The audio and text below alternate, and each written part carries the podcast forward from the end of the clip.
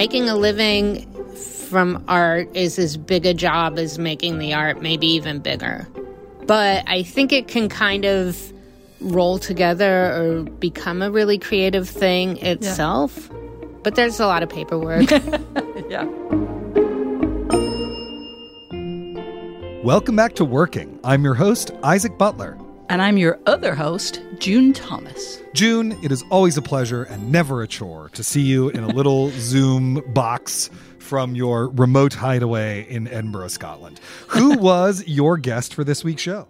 So, my guest, whose voice we heard at the top of the show, is Taliah Lempert.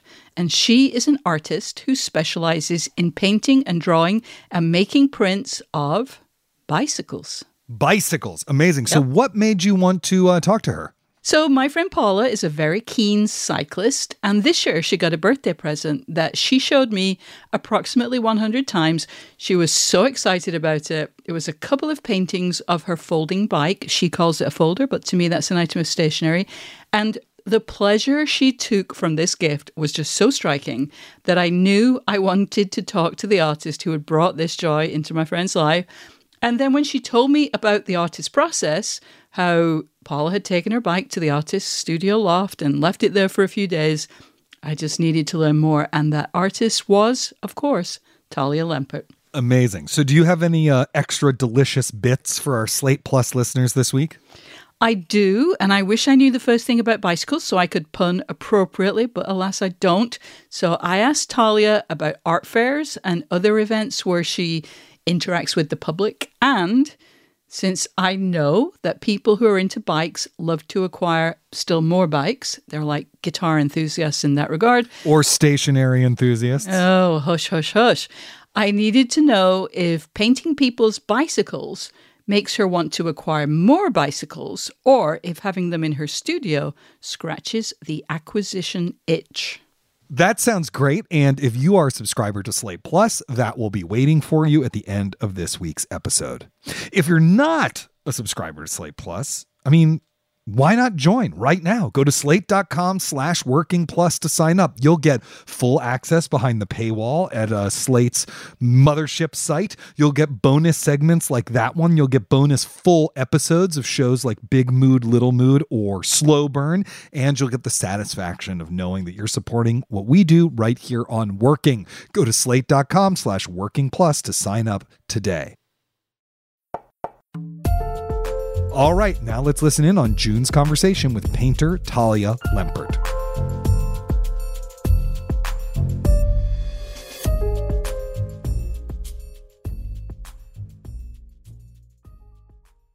So, who are you and what do you do? My name's Taliah Lempert. I'm an artist. I paint pictures of bicycles. I really want to start by letting you know that I am not a cyclist. So apologies in advance if I ever say something that is just kind of ignorant about bikes or, or painting bicycles. And I also want to note that you came to my attention because a friend got one of your paintings and there is nothing that she loves more in her life right now than that painting so or those paintings. So uh, clearly they're amazing. So let's start with how do you kind of find what it is that you're going to be painting? So most days I try to do what I feel like doing. And um That's the great the artist's life, right?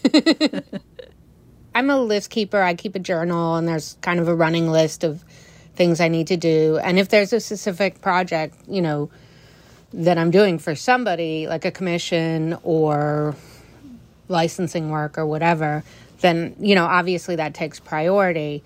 But otherwise, I really am kind of seeking the flow. Sometimes I'll see something like with the bikes, usually there's something that might catch my eye. And it might be one of the bikes that's in the loft or one of my friend's bikes. And then I'll start with that and then kind of try to follow the flow.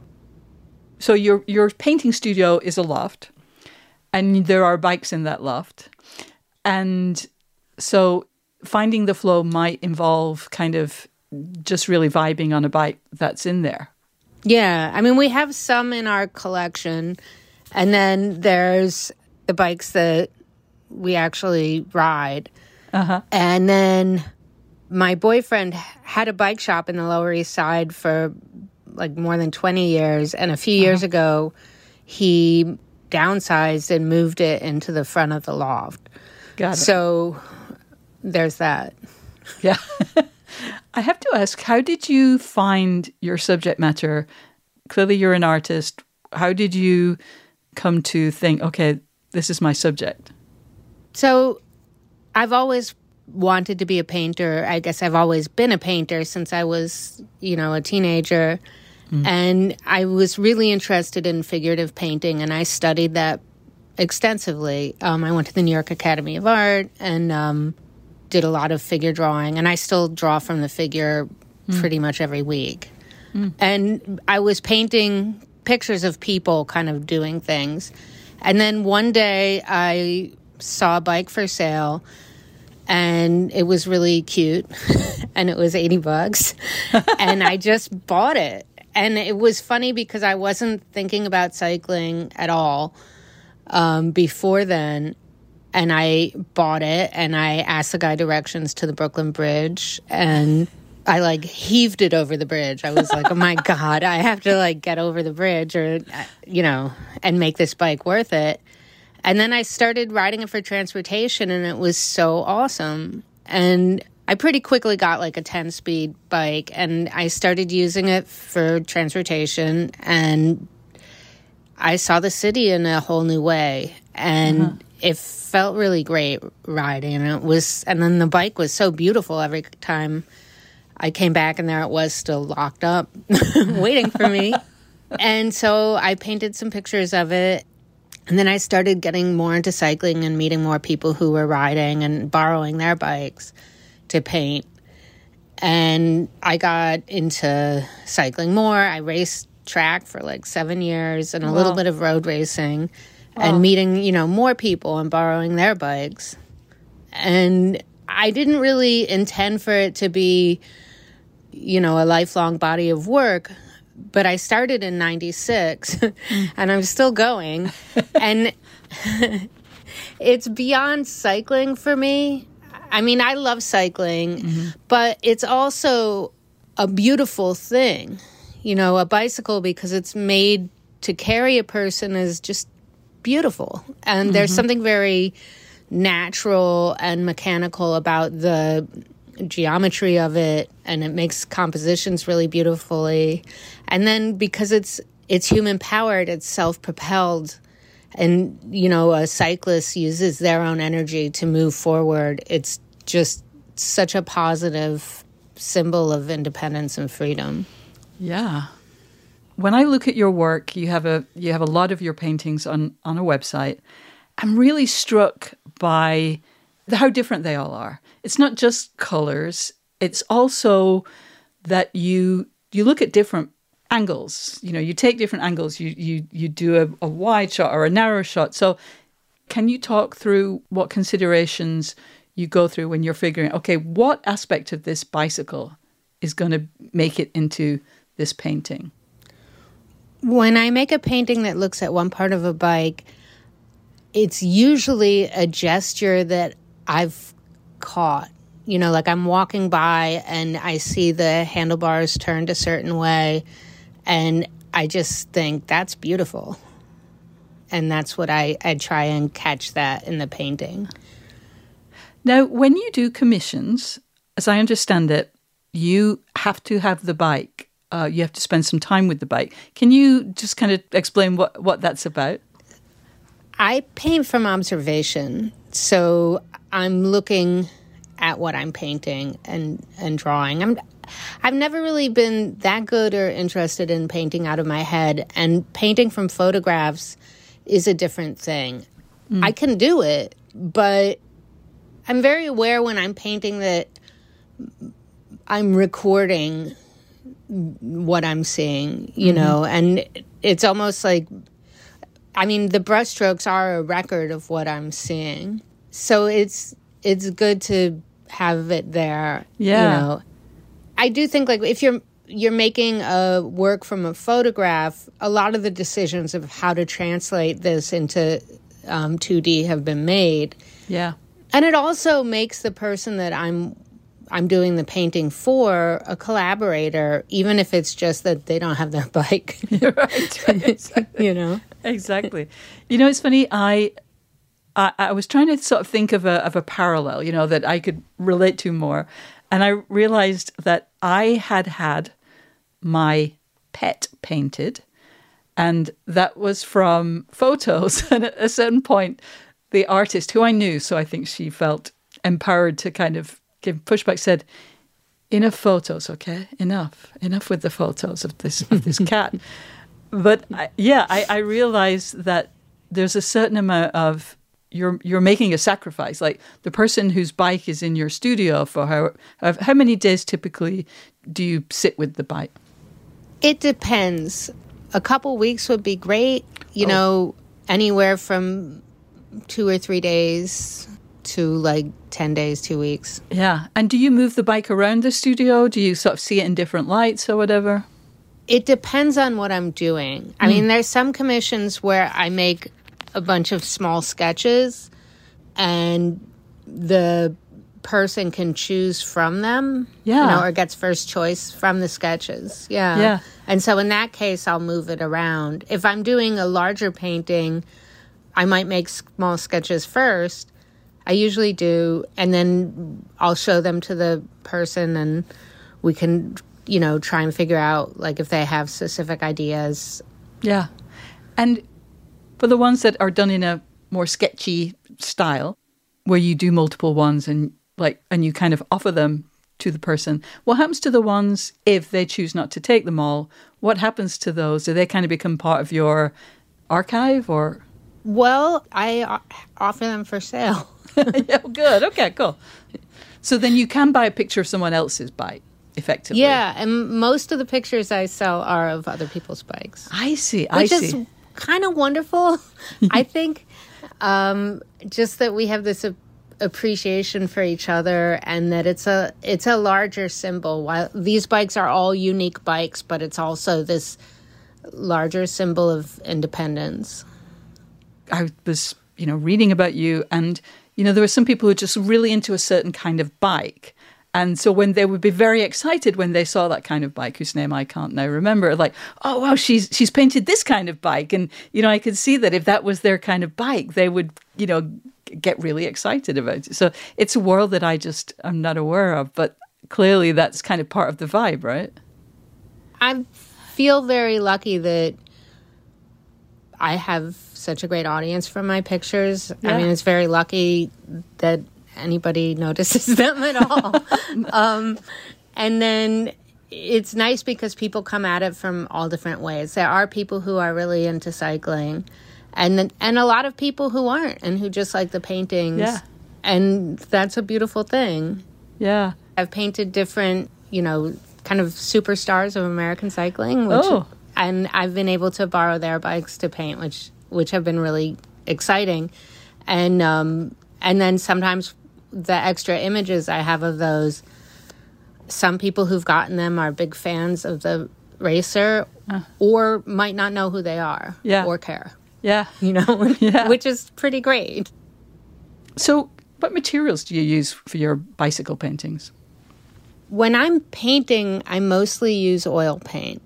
Sometimes I'll use acrylics, but generally, I like the way oil looks. It's you know pigment mixed with oil, and it and it has a certain rich look, and it feels really good to work with. It's like peanut butter or pate or something. You know, it's oily. You're making me hungry. Yeah, yummy. it smells nice.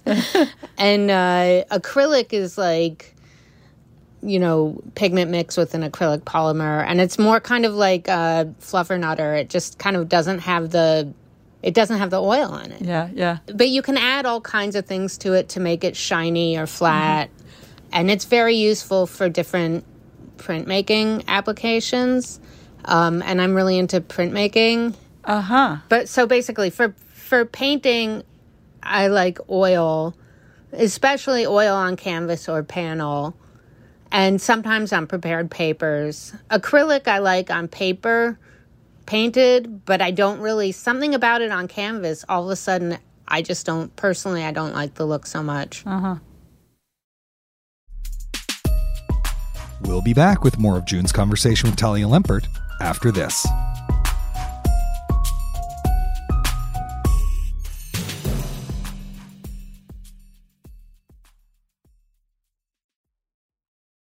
What's the best way to learn a language? Immersion, living where the language is spoken and using it every day in everyday situations. But if that's not on the cards this year, you can still learn a language the second best way, and that's with Babbel. I've used apps in the past to learn new languages, but when I came across Babbel, I wondered if it could help me refresh my knowledge of a language I once spoke well, but was now a little bit or quite a lot rusty. I have to say, I was impressed. The advanced lessons were really useful, tips and idioms that can help with in depth conversations on topics that I can actually imagine chatting about. Babbel's quick 10-minute lessons are handcrafted by over 200 language experts to help you start speaking a new language in as little as 3 weeks. Babbel is designed by real people for real conversations, and the tips and tools are approachable, accessible, rooted in real-life situations and delivered with conversation-based teaching so you're ready to practice what you've learned in the real world. What's more, all of Babbel's 14 award-winning language courses are backed by their 20-day money-back guarantee. Here's a special limited time deal for working listeners. Right now, get up to 60% off your Babbel subscription, but only for working listeners at babbel.com slash working. Get up to 60% off at babbel.com slash working, spelled B-A-B-B-E-L dot com slash working. Rules and restrictions may apply. This podcast is sponsored by Cloud Optimizer. As a business owner or IT manager, are your cloud investment costs going up and you don't know why? It's time for Cloud Optimizer. As you migrate your business to the cloud, what you're spending and why you're spending it can get a little hazy. But Cloud Optimizer clears up the mystery and puts the cloud to work for you. Cloud Optimizer starts by analyzing usage patterns, right sizing resources, leveraging discounts you may not be aware of, implementing automation, and much more. And by reducing unnecessary expenses and maximizing performance, Cloud Optimizer guarantees you a savings of five times what you spend for their service. As you utilize cloud based services more and more, you don't have to lose sight or control of your spend. You can stay agile, streamline your costs, and optimize your performance, plus save significant money with Cloud Optimizer. Make the cloud work for you with Cloud Optimizer. Get a free assessment and find out how much you can save by going to cloudoptimizer.com. Go to cloudoptimizer.com for your free assessment. That's cloudoptimizer.com. Hey, working listeners, Isaac Butler here. Just wanted to take a quick moment of your time to say uh, if you're enjoying this podcast and want to hear more of what we do, make sure to click subscribe. If you already subscribe to this podcast and you want to alert more people to the great stuff we do, leave us a review, give us five stars. If you're on Overcast, press the star button. You know, whatever you can do on your podcast app to let people know that you like this podcast really will bring us new listeners. Also, wanted to say that we really want to hear from you. If you have guests that you want us to talk to, uh, questions you want us to answer, advice you need, triumphs you've experienced, what, whatever it is, just drop us a line at working at slate.com and we will address those uh, messages to us as part of our bi weekly bonus show, Working Overtime.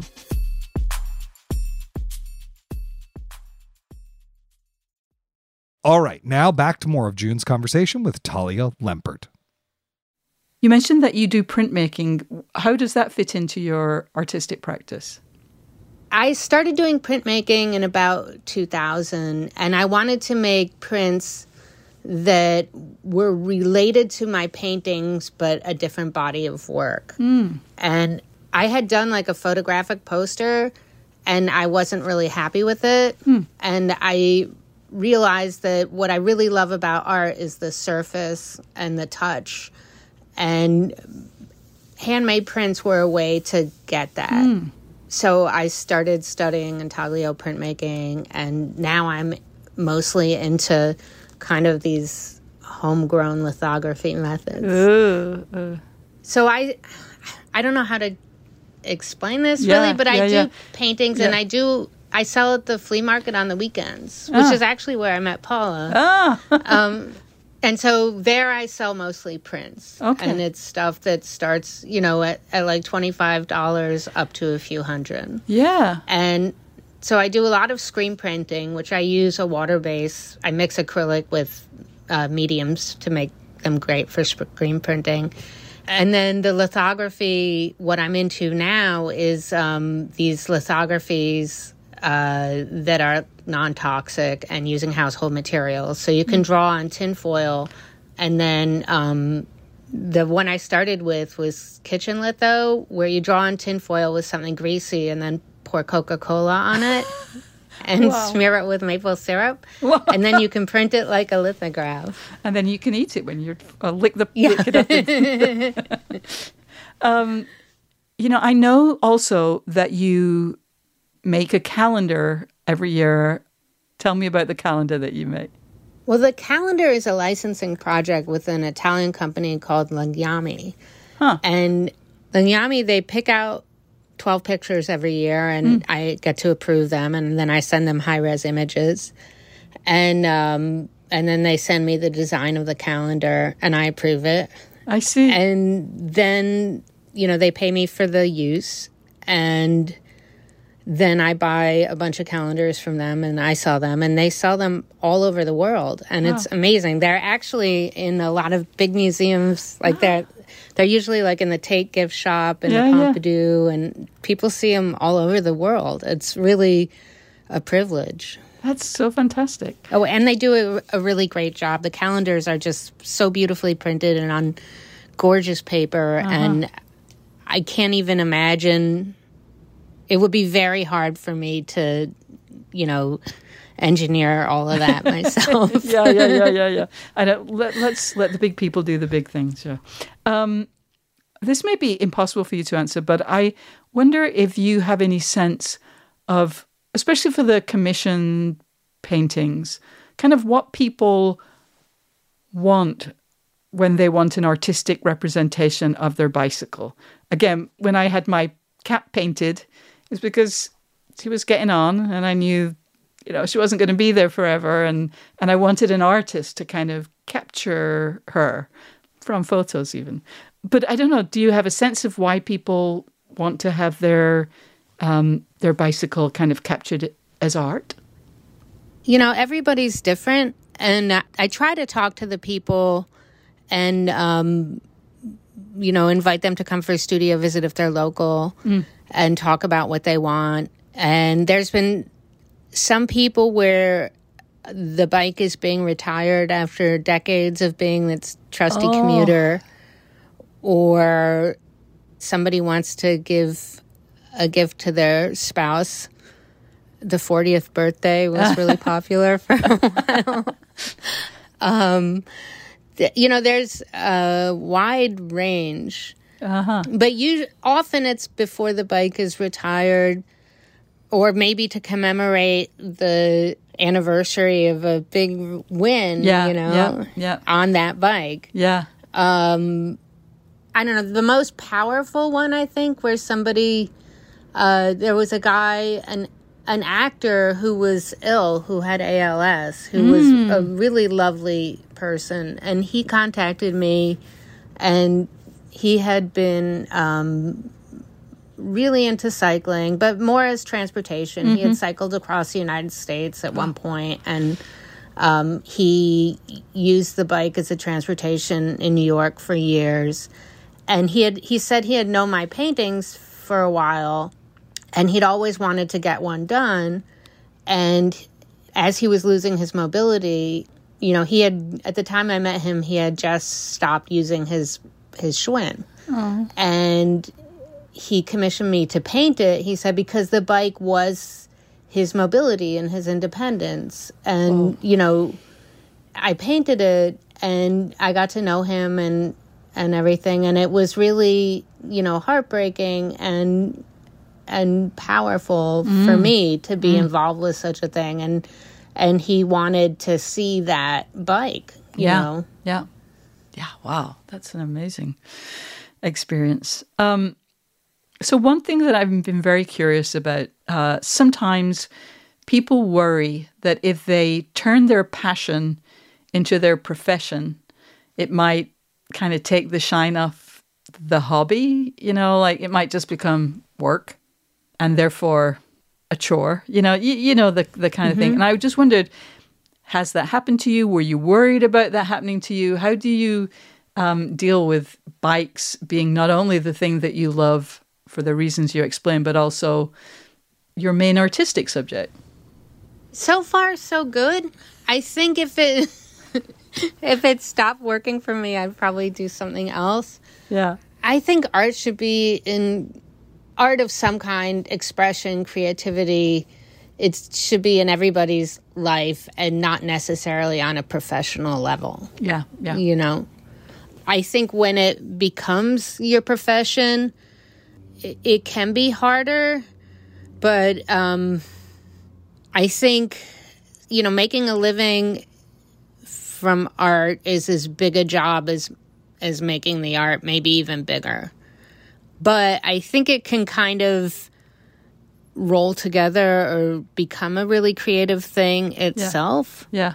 Um, I'm kind of a small fry, so I'm not really interested in, you know, big business, but I've been pretty comfortable keeping my my little business rolling and keeping myself afloat. Yeah. And I love I have enormous pride that it's my artwork, you know, that's doing that and Yeah. it's a I try to keep it fun and creative and interesting.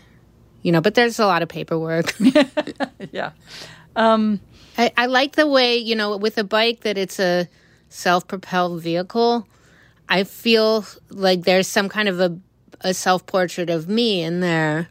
You know, that my business is very self propelled Yeah. and, you know, human powered. Yeah. You know, one thing that struck me um, looking at at your site and also um, your work is also available on at least one kind of website that's not your site. As it was it Saatchi Art- Saatchi Art. yeah. that your work is inexpensive. You know, I, I imagine most professional artists get on a ladder where, like, may, I don't know if it's their intention, but like it's going to become more and more expensive. And I don't know, I have a feeling that maybe that's not your model because there's kind of a more of a relationship with the people who buy your art maybe than than for you know many artists who kind of have their work in a gallery and they're not necessarily even knowing who's bought it. But that's all in my head. What do, what do you think about that? I think that art should be accessible, and I imagine my customers being, um, you know, my if not my peers, like my financial peers, mm-hmm, like mm-hmm. not some like anonymous person who you know spends a fortune on art, but somebody like me who spends a reason, you know, like a an amount that's not going to break the bank on artwork. Mm-hmm. So I make my paintings and I sell my paintings, and I also make and sell a lot of prints, like a uh-huh. lot of screen prints and stuff that are, you know, inexpensive and you know starting at twenty five dollars uh-huh. and up. And some of those, you know, while I'm not printing thousands of them, I might print, you know, say 50 or 60 every other year, mm-hmm, you know, mm-hmm. and they're numbered editions. And, you know, I wouldn't, I have a record of how many there are, mm-hmm. but I sell those, you know, at the flea markets. Fishs Eddy on 19th Street sells my prints, as does Collier West and on Atlantic between Hoyt and Bond. Um, and I sell them on Etsy and online. And, you know, the one painting isn't like the only income. Yeah. And it all kind of, there's a lot of, I guess, revenue streams from this. I have licensing work and, yeah yeah you know, and it, and it all kind of adds up. yeah And I'm able to keep my work, you know, available to the, to like an audience that I can relate to and um, it all kind of rolls along. One of my friends once said that he liked about my work that I use the whole animal. That I, you know, I'll paint a picture and then I'll make, you know, a drawing from the painting or sketches related to the painting and prints from the drawing or prints from the same setup, you know, and then I might make cards from those. Or I might license the image, um, you know, for like a, well, the calendar, or I've done, you know, other licensing projects. Um, I don't sit there when I'm making a painting and keep track of my hours and make sure that I'm making a decent hourly wage for that time put in my painting because my whole life is this body of work. Yeah. And you know, it it kind of works. That's awesome. And people can see your art at bicyclepaintings.com. Bicyclepaintings.com. Yes. Awesome. Taliah Lempert, it's so awesome to have had a chance to look at your work and to talk to you. Thank you so much for talking to us about your process. Thank you. Thank you. It's been a pleasure.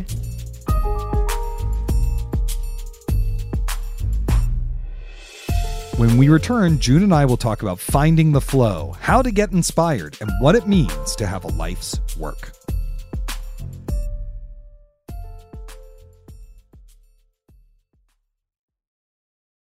June, I'm not a cyclist. I'm not a painter, but I loved that interview and I found myself just writing down phrases or things that Taliah had said because I found them so apposite to the creative process in any medium. The first was when she said she starts the day finding the flow, which is to say, trying to do the things that are going to help her get into the state where she can be creative because you can't just do it, right? You got to like work your way into it. The flow state is something that artists in a lot of different disciplines experience and talk about. It's actually something that athletes talk about a lot as mm-hmm, well, mm-hmm. entering the flow state. And, you know, one of the things that having a technique or a craft is actually for is to help you get into that state where you can feel loose and inspired. Do you have techniques that you use or ones that you've read about other people using that you find really interesting or effective?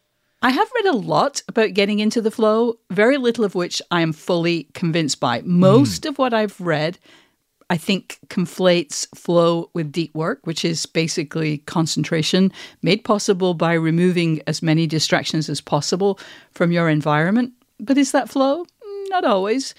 I think you're right, though, that some disciplines and tasks are more conducive to flow. For example, over the last nearly 20 years, miraculously, I have produced several podcasts. And even though I am a very mediocre audio editor, that is not modesty, that is just the truth, I find it relatively easy to get into a flow state when editing audio. And what I mean by that is that sort of feeling where you're just in the work and you're not thinking about anything else. You're not checking your phone. You're not, you know, you don't even aware what time it is. You look up and an hour has gone by and you're like, wait, what? And I have friends who love making pottery who report that kind of experience. And, you know, I suppose there must be people who write that way, but I'm sorry to report that I've never really reached that state for more than about 30 minutes at a time at the very most. Mm, and how long a break do you need between those 30 minutes of time before you can get back? Is like 30 minutes in, 10 minutes out, another 30 minutes in, or is it, you know, 30 minutes a writing session if you're lucky? I wish I could say that I have that control. And I will sit there, I will sit at my desk and try and force myself, but it's not flow. And I, you know, having experienced it even in things that I feel I'm less good at or kind of have less interest in, I think I just wonder if it's even possible with writing. Do you get into a flow state with writing? I have had times where in an hour I've written a shocking amount. Like in Wow. or in 90 minutes, you know, I'll sit down yeah. and then 90 minutes later I've written 1200 words or something. I'm like, how the Yeah. hell did I do that? But honestly, usually I spend 4 hours writing 1200 Yeah. words. It's not that I got more than 1200 words done the rest of the Yeah. day. It's Yeah. just that all of it was like boiled into that time. I will Yeah. say though, because I've only experienced this once or twice, it was while writing my book, The Method How the 20th Century Learned to Act. I had one or two days, not in a row, they were spread out, and nothing could have predicted them, in which I wrote more than 6,000 words in one sitting. Oh my God. And I don't know how I did it. And it like broke me. Like I couldn't function for three days afterwards. It was like I, I blew a circuit breaker in my Yeah, mind, yeah. you know? But like there was one day I just remember where I just sat there. And then every time I wanted to get up out of the chair, I was like, don't get up out of the chair. Just keep going. Why not just keep going? And then I looked up and it was the end of the day and I'd written like 8,000 words. That almost Oh. never happens. I wish I could figure out how I did it so I could do it again. I mean, wouldn't it be amazing? But Amazing. The, the truth of the matter is, it just normally doesn't work that way. I feel like most writers are lucky if you write a thousand words in 24 hours, right? For real. For Um, real. Another thing she said had to do with not the flow state, but the inspiration and how to find it. That, you know, she's walking along and she sees something, quote, that's beautiful, and I try to capture that, end quote. Now, of course, her medium's bicycles, she's talking about the way the light hits handlebars or, you know, the spokes. I almost said spindles, the spokes of a tire, you know, how you see the shadow of it or, you know, whatever Yep. Um, most people don't have the kind of subject that's that specific, but we do mm-hmm. all have those moments as creative people when an idea hits you. Oh, that would make a great painting, or why don't I mm. interview this person for working? Or, mm. you know, I overheard this thing someone said, it should be a line of dialogue in a short story. How do you remain open to that kind of inspiration and then capture it, you know, when you're lucky enough for the lightning to strike? Isaac, my birthday isn't until next month, but I feel like you've just given me a fantastic present by asking what amounts to a stationery question. So thank you. Um, I do not want to suggest that I am a human sponge who just constantly is seeking content, but if I were that person, I do always have a notebook and a pen with me. You know, they're always in my pocket. And one thing I will just note is that I use that notebook and that pen a lot less now than I used to pre pandemic. I used to go through one of those pocket notebooks a month. And I think I'm on like month six of the current one, and it's still not finished. Um, so I think that shows that really it's about engaging with the world in an unpredictable mode. You know, I used to be a commuter, and, and so you're in a very specific, like, listening and paying attention for your own safety, but not trying to engage. So it's interesting to me that I, I just have less of that capturing thing. And I have to say, too, that a lot of the time I'll look at those notes later and be just nothing but confused by them. Like, was that a deep thought about lesbian culture or was it part of a shopping list? You know, I really can't Right. tell. But I think I'd just be in a permanent state of anxiety or regret about losing, you know, what would be my greatest idea ever if I didn't have the ability to write them down in that moment. Yeah, that totally makes sense. And of course, as she points out, sometimes your inspiration comes from uh, commission. Someone has paid you to say, hey, write about this, paint about this, make a pottery thing. I don't know. Uh, it- that's a whole different technique of getting inspired. No, it truly is. It's like golden age, isn't it? You know, harkening back to the time of patrons and commissions and all of that. To me, it feels like a lot of pressure, but I guess since when she's working on a commission, she's clearly, you know, checking in with the person and kind of showing them what she's doing. She's not going to surprise them with something they weren't expecting. To me, though, when I get over that particular line of thought, this is the easiest part of her process to relate to because this is like in journalism when an editor reaches out to you with an assignment rather than me having to pitch a Love freelance. it when that happens because it's like, I don't have to come up with it. You want me to do something. Amazing. It usually only happens to me in June when it's Pride Month and people really want those pieces. But anyway, and it is flattering, as you say, but you're still working to order. You still have to do the work, but they've come to you for your flair, your style, your knowledge. So even though it's hard, there's an aspect of respect to it, which usually kind of gives me a confidence that helps me, you know, just write this piece. Well, I must be able to do it because they came to me for it. Yeah, totally, totally. I also love this thing she said at the end. My whole life is this body of work. Oh, I just really admired the level of self awareness she had and the confidence to say that. You know, like, look, this is my thing. I Yeah. Paint and do prints of bicycles. It's how I make a living. I work really hard at it. It's who I am. I've been doing it since the 90s, you know? I have been in a lot of circumstances lately because I've been meeting new people, you know, parents at a kid's birthday party or a friend of a friend at a reading or whatever. And people say, oh, you know, what do you do? And I used to say, oh, hmm, how much time do you have? I do a lot of things. you know, I have a podcast, I write, I teach, I think about directing plays again, you know, whatever it is. It's been a big change to just say, I'm a writer. And then when someone says, Oh, what kind of writer are you? I say, I write cultural history and criticism. and then you know go from there in the conversation to really own this is what i do that's my life's work it's my career you know I, am just curious where you are on this because you've been through a lot of kind of transitions uh, over yeah. the past couple years that's right yeah it really did change for me in the last year or so when i left my day job because even though that was a creative job i was giving feedback and bringing my taste and skills to help make things you know as successful as possible but i also was doing administration you know i was it's really hard to say i'm a writer when i was also spending hours and hours with invoices or expense reports or personnel issues. But i i really like your formulation of what you want your life's work to be.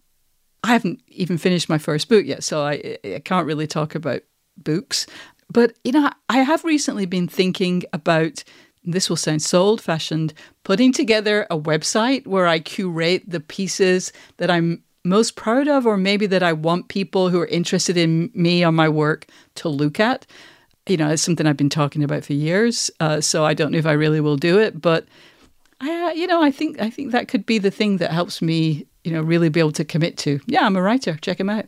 Yeah, you know, I I feel like there is that thing about when you're reflecting on your work in that way, whether it's building a website or, you know, I'm doing an event and they asked for a bio. And yeah. most of the time yeah. when someone asks for a bio, I actually write a new bio almost yeah. every time because it actually just helps position like, oh, this is who I am it, today. Maybe it's just exactly. today, but this is the this is what I think I am today.